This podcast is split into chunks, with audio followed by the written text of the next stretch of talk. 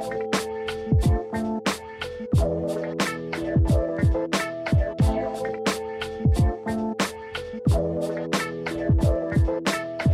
and welcome to the Commander Theory podcast. I'm Nick and I'm here with my friend Zach. Hello, everybody. And today we have a very special guest here. Uh, would you like to introduce yourself?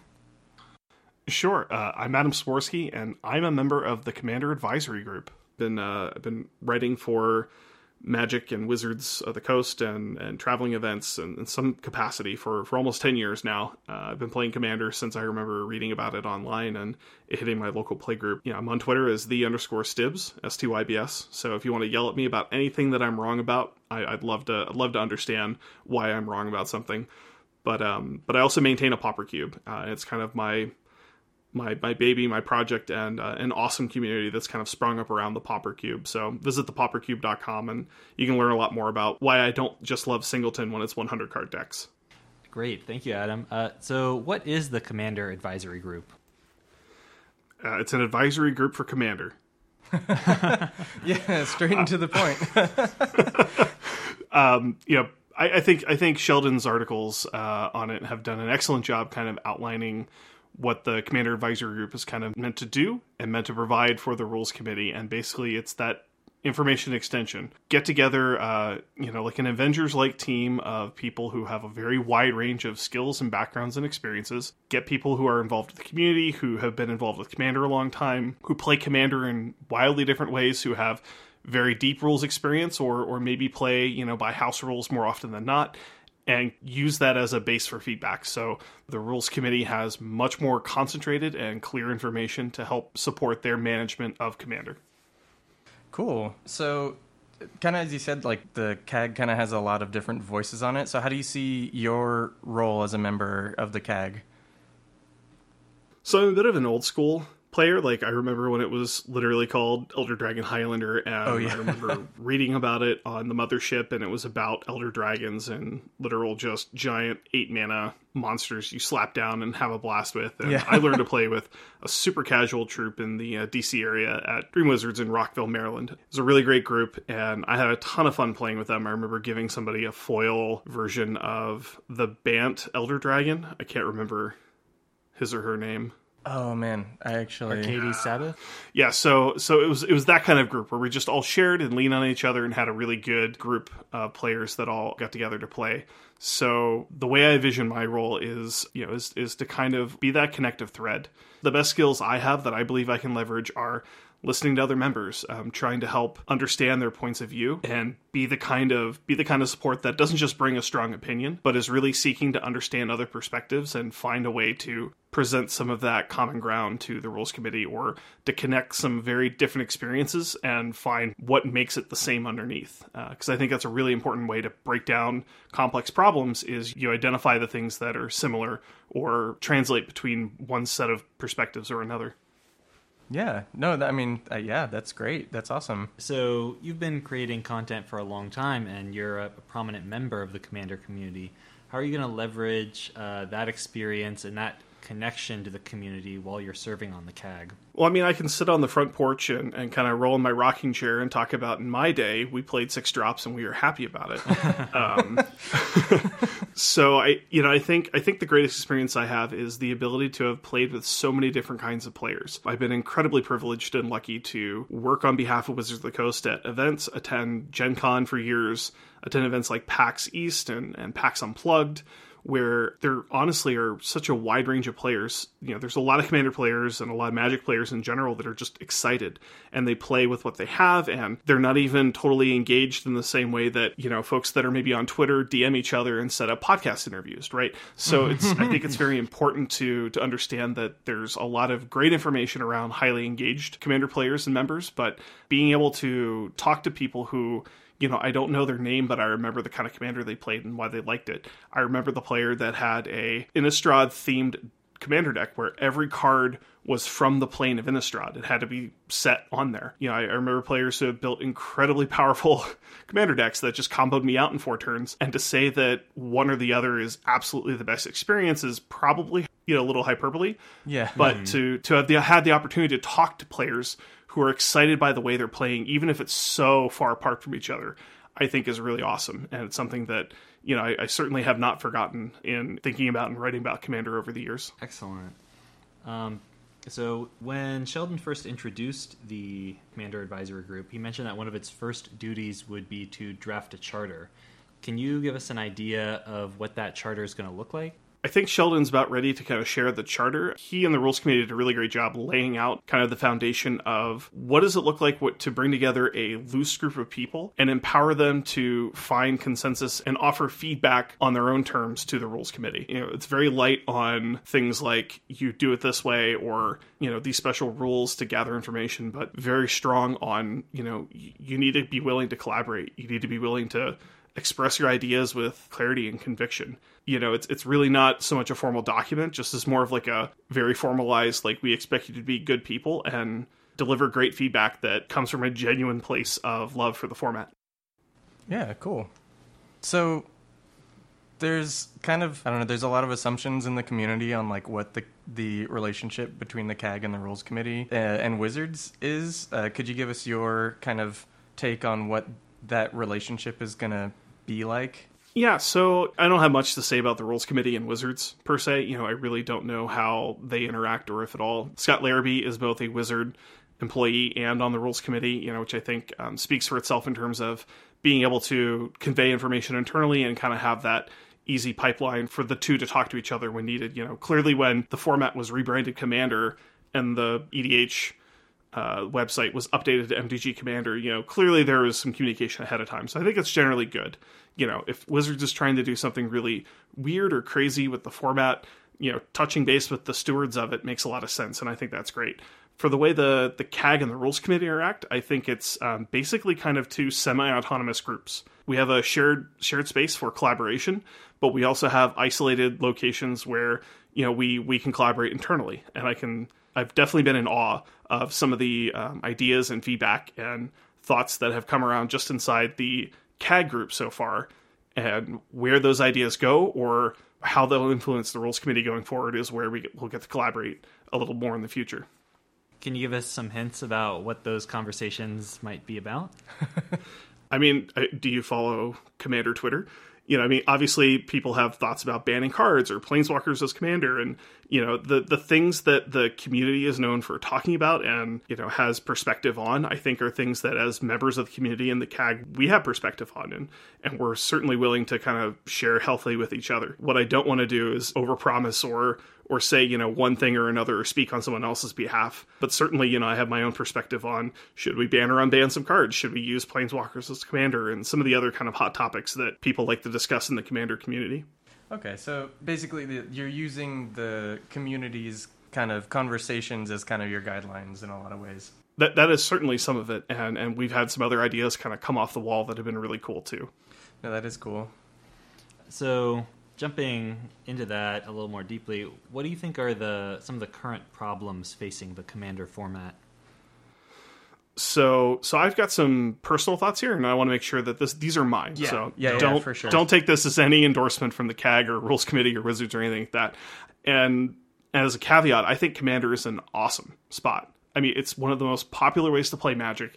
It's global it's driving product releases, it's creating new cards. I mean, what more could you ask for a casual born format than to have specific annual catered releases yeah. and global play, you know, independent of any incentivized tournament series or structures?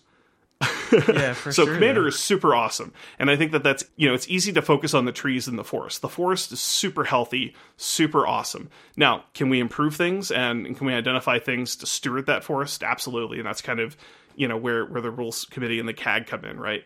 So for me, the things that I really see jumping out is just the breadth of play experience that players expect from a game of Commander. When I think about a game of Commander, I, I have a pretty specific kind of motif in mind, but other players may not have that vision for for how a game will will play out or should be expected to play out. Mm-hmm. And I think that that's a struggle that happens in just about every way that you can imagine Yeah. to play Magic. So it's not unique to Commander, but because it's so popular and it's such a shortcut, you know, Commander's is a casual format, but there's competitive degrees. There's certainly ways to be competitive with Commander, um, and that's also a shortcut for just describing efficient tuned decks, much more powerful interactions. Folks that that look to end a game in four turns are probably not looking at the format the same way I am, where turn four is where the game maybe even just starts.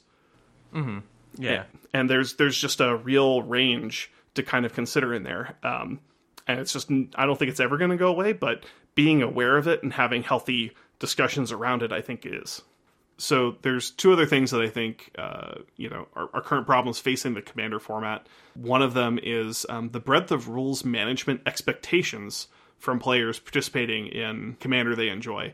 Because when you come from a perspective of you know a more competitive or more refined group, or you're playing in uh, pods at conventions where you pay to play, you know your experiences are probably radically different from when I'm hanging out with a couple friends after hours at a convention and we're like drinking a drinking a couple drinks and having some pizza and it's you know we're it's taking two hours but because we've spent 50% of the time eating you know on our turns. So you know the the expectation that players should have from the rules committee is really wide right? You know competitive players want you know to help changes and rules to help support the way they play and that's very reasonable to expect but you know i think the rules committee uh, and sheldon's articles have repeatedly laid out a very different perspective where you know they're thinking about the kind of casual gameplay that really made commander take off. You know it's why it's uh, called kitchen table magic. It, why it's played in game stores and it's really popular and, and has traveled the world is because people like playing with their friends and it's you know it's a wildly different experience than a competitive one. Mm-hmm the uh, the kind of the last thing that I think is a problem facing Commander is access to Commander exclusive cards in the in, in the Commander exclusive releases or popular cards for Commander in non-standard releases. You know, some of the some of the prices of some of the legends from Conspiracy Take the Crown, for example, uh, Selvala. There's just you know some of the some of the older Commander decks and some of the the legendary creatures or some of the unique Commander cards out of those sets. They can quickly be difficult to acquire versus you know your average standard card. And i think that like many players especially modern players i think i think the professor and kind of others are a much much better champion of this but i would love to you know as, as a fan of commander see more ways for some of those really popular cards to be in the hands of more players uh, and and have them available a little bit more regularly because i honestly have no idea if Selvala will ever be reprinted. That's a little bit different than I think a commander player who can reasonably expect Liliana the Veil or Snapcaster to come back at some point. Mm-hmm.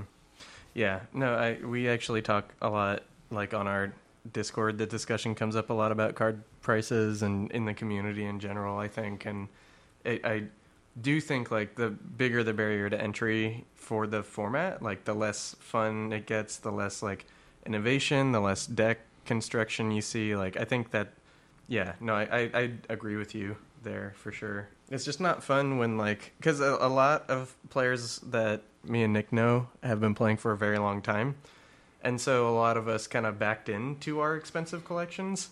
Like they weren't expensive when I was in like middle school, or they weren't expensive like when I don't know even ten years ago, and now all of a sudden you have a collection and the maybe you got someone into the game a year or two ago and you're like, oh yeah, you know that card's ten bucks.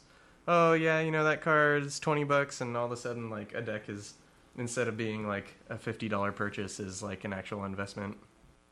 Yeah, and I think there's been a lot of great work Wizards has done to help make mana more attractive. You know, you don't actually need the dual lands to play multicolor commander decks. Like I, I, promise you, reserve list cards are not required to play a three color commander deck. There's a lot of great, lot of great mana bases and easy ways to build them out. But if you're looking at something like Cyclonic Rift, which I think a lot of players feel obligated to play in some of their decks, or Mana Crypt, which is a really powerful, you know, mana acceleration, if you feel like you're obligated to play some of those cards in your play group, the price tag that's associated with them is is a barrier to entry, and it, and it feels really bad. Yeah, yeah what would be your priorities for making changes to the format? And again, we, we do understand that this is just your opinion, and oh yeah, this this yeah, not necessarily sh- indicative of what is going to happen. yeah, yeah, definitely true. yeah, I think you know I think there's some opportunity to make some some changes to the ban list. I'd like to see some opportunity to streamline it, but you know, I personally have a pretty radical idea to streamline it. You know, I think that it's it's difficult to kind of talk about a, a ban list when there's always going to be another individual card. You're just dealing with all the cards in Magic. It's kind of impossible to avoid having a ban list that feels long, maybe. But I'd really love to to see a shift in terms of the way we talk about cards in the format away from if it's banned or not, or if it's bannable or not, or is it as powerful as Paradox Engine or not and more into you know, kind of categories of cards, like how much mana acceleration is good or bad, you know, how much ramp is good or bad, how much graveyard hate or graveyard recursion is good or bad. Just the kind of classes and kind of types of interactions that players can bring to the game, I think help dictate the experience that players will get out of it. Because there's a huge difference between Eldrazi deck with uh, mana crypt in every every colorless mana rock you can imagine, and somebody who's, you know, again, playing like a very, very thematic, very flavorful, fun deck that they've spent a lot of time and care to put together you know, I don't think there's an easy way to get those two players to play a game they both enjoy with each other. But if we can talk about why that is and talk about ways that we can improve the communication between players, that would be the biggest thing. And I think that starts by changing how we talk about ban cards and why certain kinds of cards are considered more problematic than others. Yeah, cool. Okay. That is awesome to hear. so, getting getting a little more deeply into the, the issue of banning, what do you think would be the ideal process for banning or unbanning cards? You know, if we had perfect data, like the process would be just like we ban standard cards, right?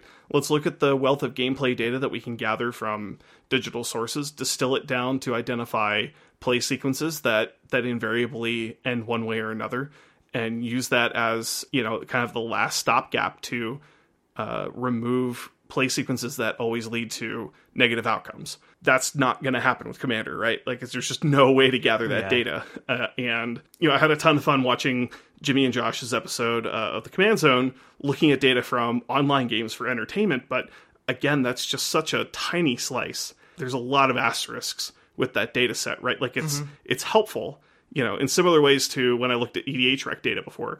It's super helpful and definitely is indicative, and you kind of see eyebrows wiggling and see some directional kind of correlations, but it's not the same as having that depth of data to really compare and drill down into from, you know, a competitive, consistent experience that you get from standard and modern kind of other data sources. So the ideal process, I, I think, is really taking a hard look at some of those directions and arrows. The one that I, the one that I'll go back to is, uh, I remember looking at EDH rec data, and across all blue lists, Cyclonic Rift was played in more decks with blue than Basic Island.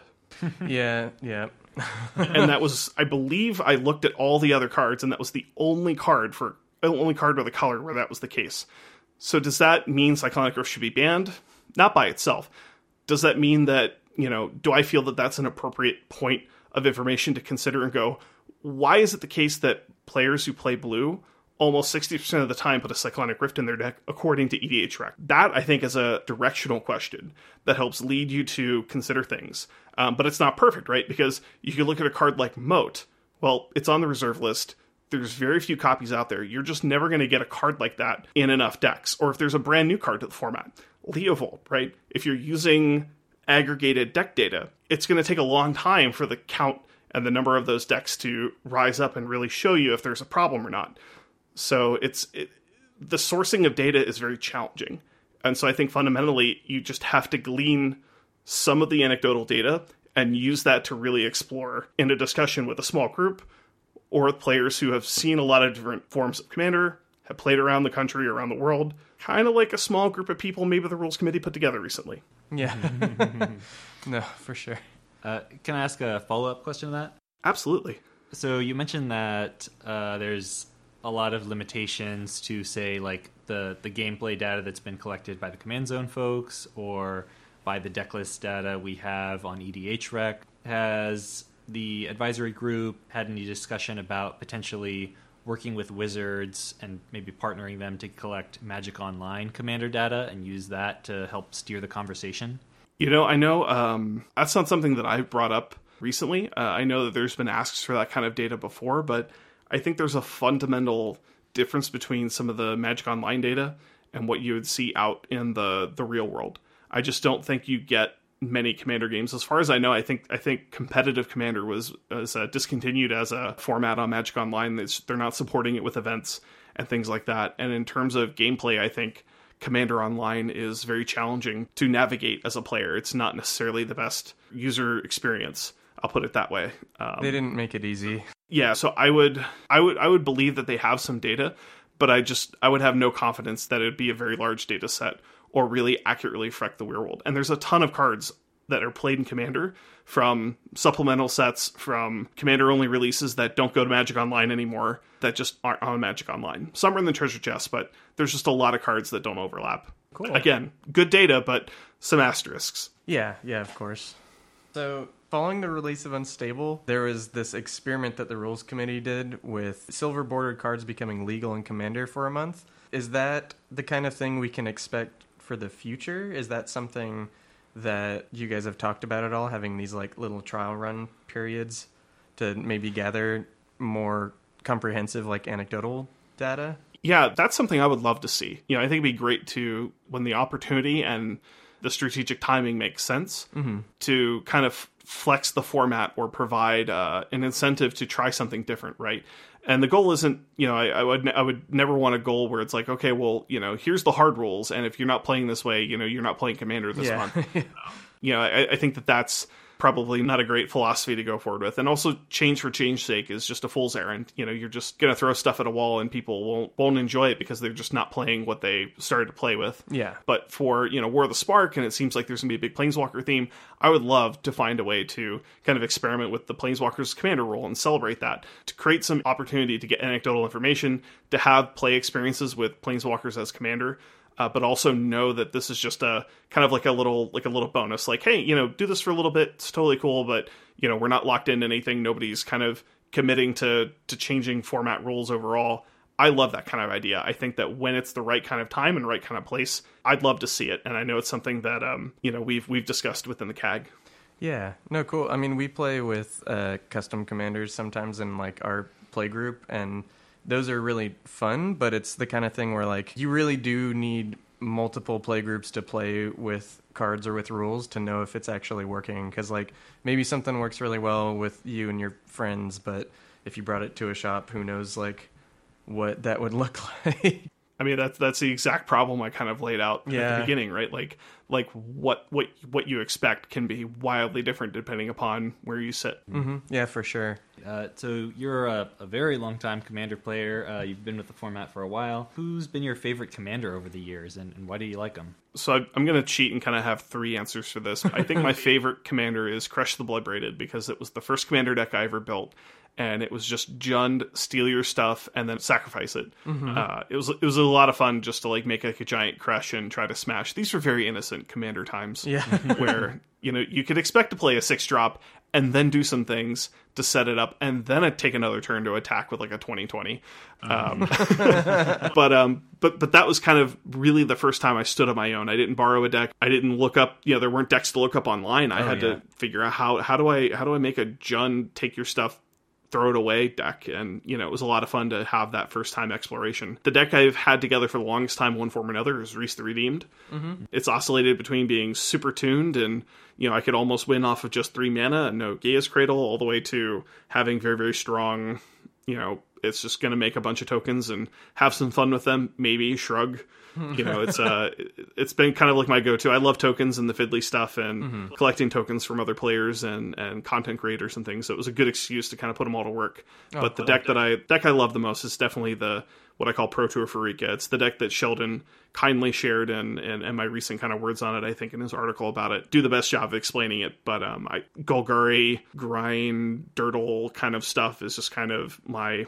my bay. Mm-hmm. Like i just want to like play with the graveyard and throw some big things around and maybe bring out jarad and sacrifice a lord of extinction and just dome somebody for like 45 you know to mm-hmm. end a mm-hmm. game. Like it takes a long time and it's just kind of meant to be super fun and it's kind of how i approach commander is you know, I'm going to play Yavimaya Granger, and it does everything I want to do. It gets me a land, and it goes to the graveyard, and I don't have to think about it. Yeah. Yeah, we're very familiar with the the Jarad Lord of Extinction strategy. Yeah, that's Zach's kind of infamous for that one. yeah, that's probably the deck I've had together for the longest time, and I get uh, endless amounts of crap about Lord of Extinction. It's okay. You just play. You just play the Flying Lord of Extinction now instead, right? hmm Yeah, there's also my favorite one is the Moss Bridge Troll because no one ever sees it coming. That's the funniest one. I like it. Yeah, I like it. Uh, you have favorite strategies. You probably have like least favorite cards or strategies. Could you name like something you strongly dislike? Maybe a, a strategy or card in particular. I mean, at, at the risk of sounding like a true casual player, like my the things that I generally don't like are you know land destruction, counter spells, Mm-hmm. mass removal, you know all the things that you know are other people really love. Um, Mm-hmm. but fundamentally, what actually connects them, it isn't any any one counter spell or one you know supreme verdict or or uh, anything like that. Fundamentally, it's strategies that deny anyone other than that player the ability to have a good experience in that game. So there are some players who genuinely enjoy locking other players out of a game, locking out their ability to play play effects to meaningfully interact. Whether they'll win quickly afterwards or not, but just the fact that they can lock a game down, it's like solving a puzzle. And while I totally appreciate that perspective of puzzle solving, it's why I actually preferred sealed over draft mm-hmm. most of the time for limited. It, it's the puzzle solving aspect is amazing when you figure out a great sealed deck and you figure out how to play your deck you know well it feels like an aha moment and, and that's awesome. But when you're with a format which is designed to have multiple players come together and the the goal the stated goals of the format uh, sculpting the direction of the format is for everyone to be having a good time i think it's i think it's a little short-sighted to, to stop at am i having a good time? And insist that because i enjoy this puzzle solving aspect your lack of enjoyment of that is somehow you know detrimental to me when instead i could be looking at other types of puzzles to solve that aren't necessarily total resource denial or total creature denial or other things that kind of impede the ability of a game to be meaningfully fun for multiple players. And most of the time it just slows the game down which is i think the most annoying thing for any player. You know there's a lot of things that can help you stay alive maybe cyclonic rift but unless you're really far ahead just actually just kind of slow everything down and kind of reset things without advancing the game state for the game's sake Yeah, I mean, we've kind of seen that as a theme is that people kind of complain about games going too long. Like uh, maybe things got too grindy or people weren't ready for it or something like that. So I do agree with that. I think people don't always plan for that that twelfth wrath that might end up happening in a game, and everyone like hangs their head in their hands, and that that's not the best experience. A couple quick questions. How do you feel about abolishing commander damage as an alternate win condition? No.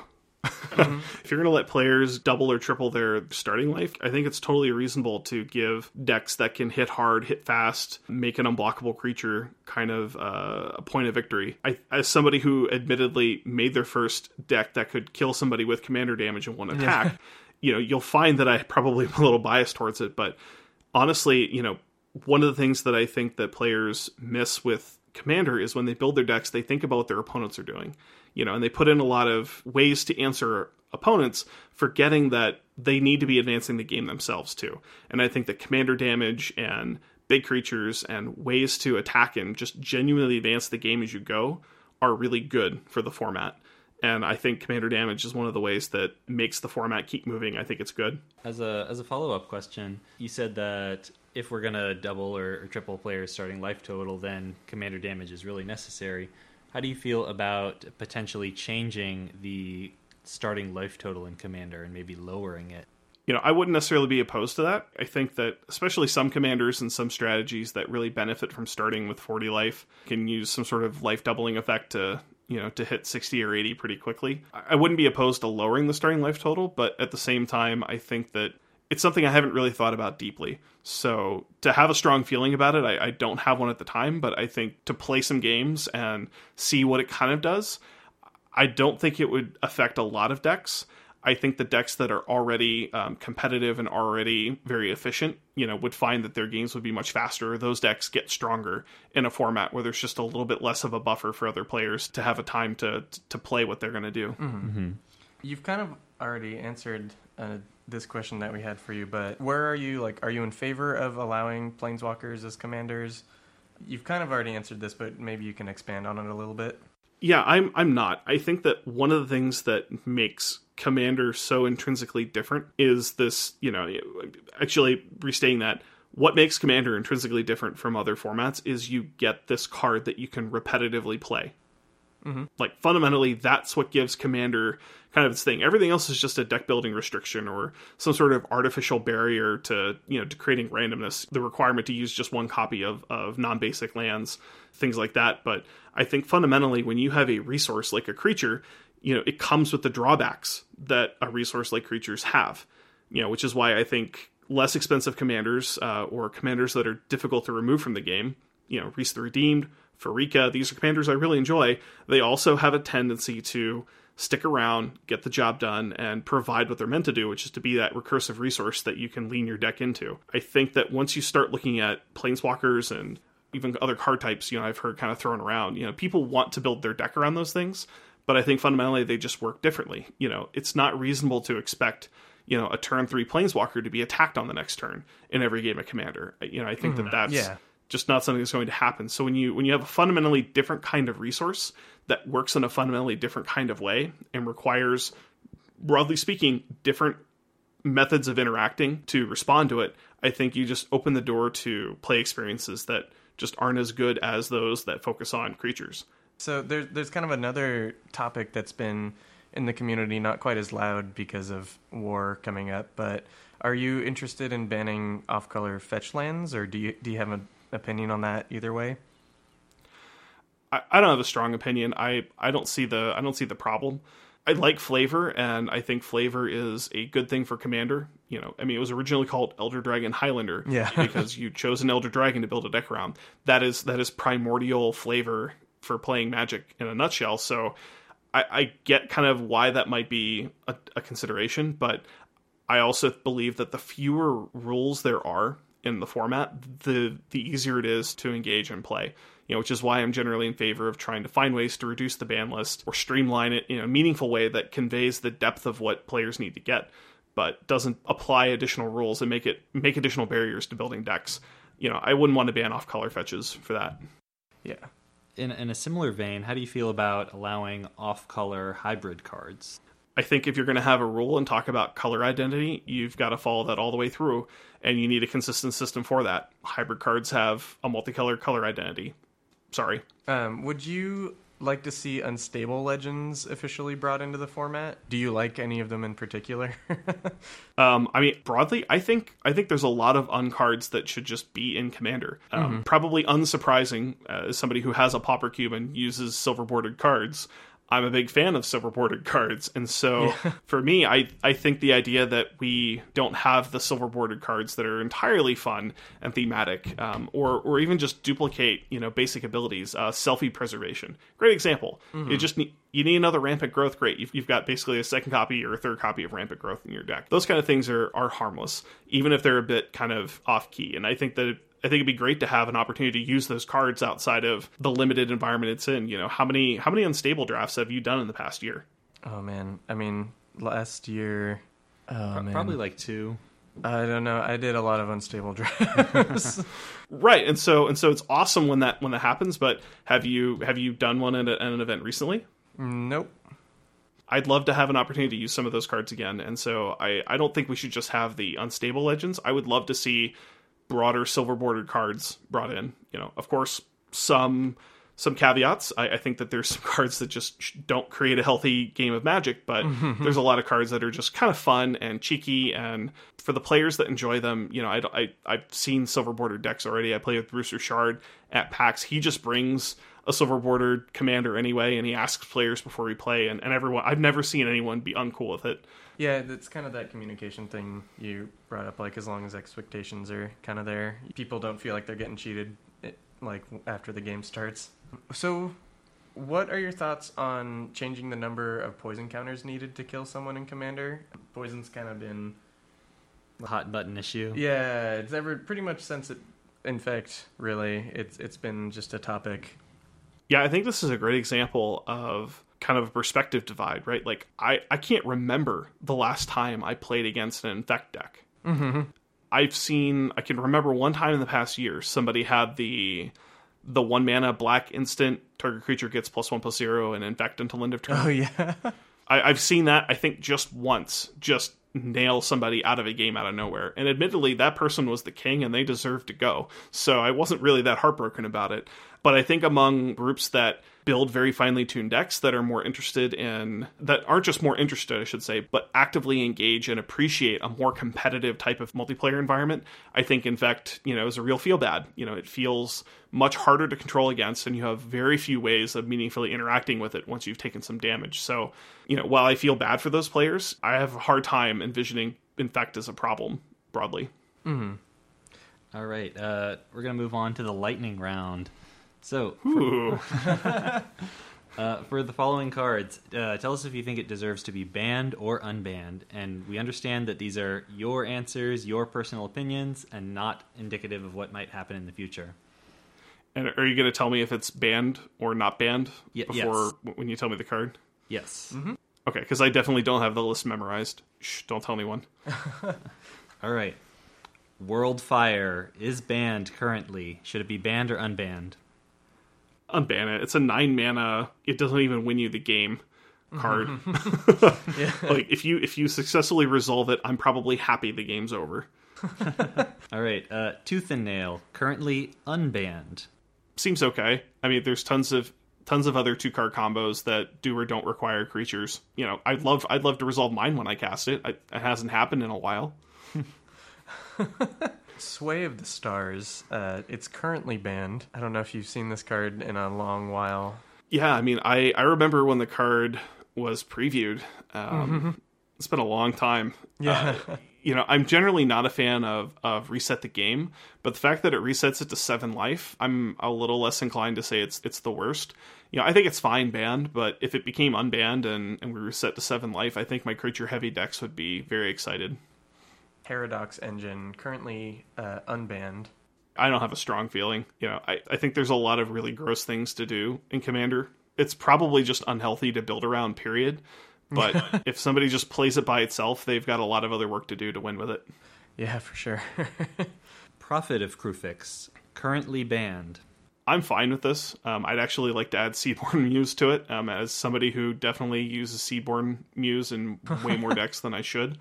Um, just the, the the free I get to take a turn in addition to everyone else's turn. It breaks the the asymmetry of turns in Commander. It's not something I'm I'm happy to see, and I think Prophet Kruphix definitely kind of breaks fundamentally expectation in Commander, where you get a turn and, and it's not your opponent's too. Painter's Servant currently banned. I think this one's fine coming back. Again, there's a lot of really gross things to do in the Yeah. format. You know, if you really want to break things, the current ban list is really not stopping you. Um, you know, I think I would want to take away the obvious kind of Iona Painter Servant lockout setup. If you could look at the context of what it would do, it's not going to really do anything for people that aren't already looking to to break the game. yeah, kind of in that vein, uh, Iona Shield of Emeria uh, currently unbanned.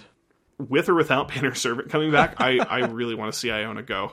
Um, I I don't remember any time she's kind of come out and had it feel like it was good for the player who is on the receiving end of Iona, and I have been. You know, on one hand, nine mana is a lot to to kind of muscle through, and especially as a commander, you're in mono white, but from a perspective of does this single card fundamentally make a bad play experience and i think iona does Yeah, we don't normally try to like talk about our own opinions when if you're doing this, but I think we both agree with the Painter Servant Iona thing. Like Iona, we don't want like monocolor decks to have an even harder time, and Painter Servant is actually a fun card to play with.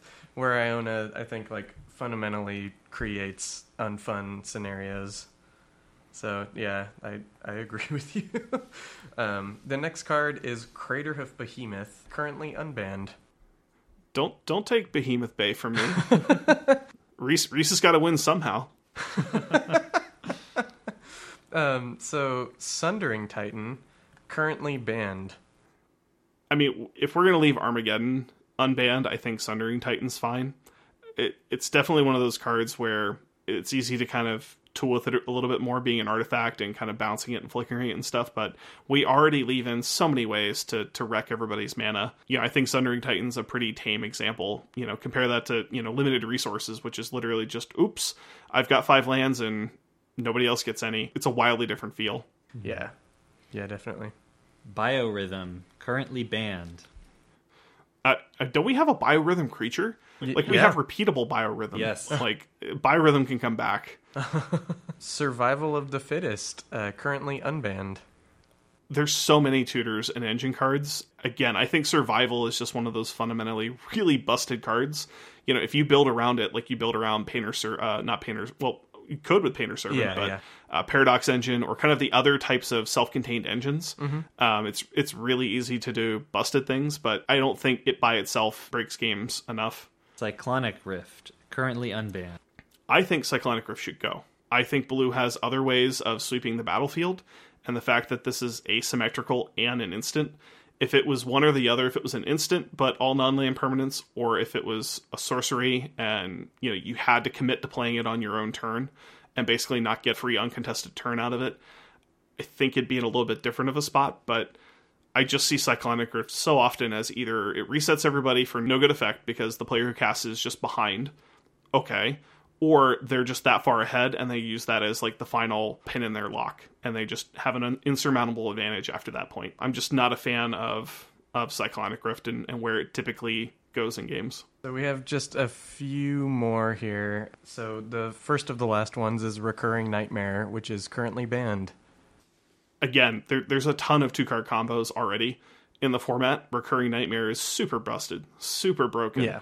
And I don't think it makes games better by itself, but I don't think adding it necessarily makes makes the format worse. There's so many other ways to kind of break creatures and break recursion. I think if it came off, I, I don't think most of us would notice. Necropotence currently unbanned. I can't remember the last time I saw somebody play Necropotence, so it's fine. Wow, that's re- that's uh, actually kind of a beautiful thing.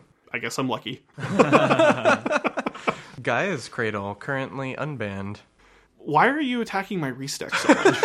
what, what, did Rhys ever do to you?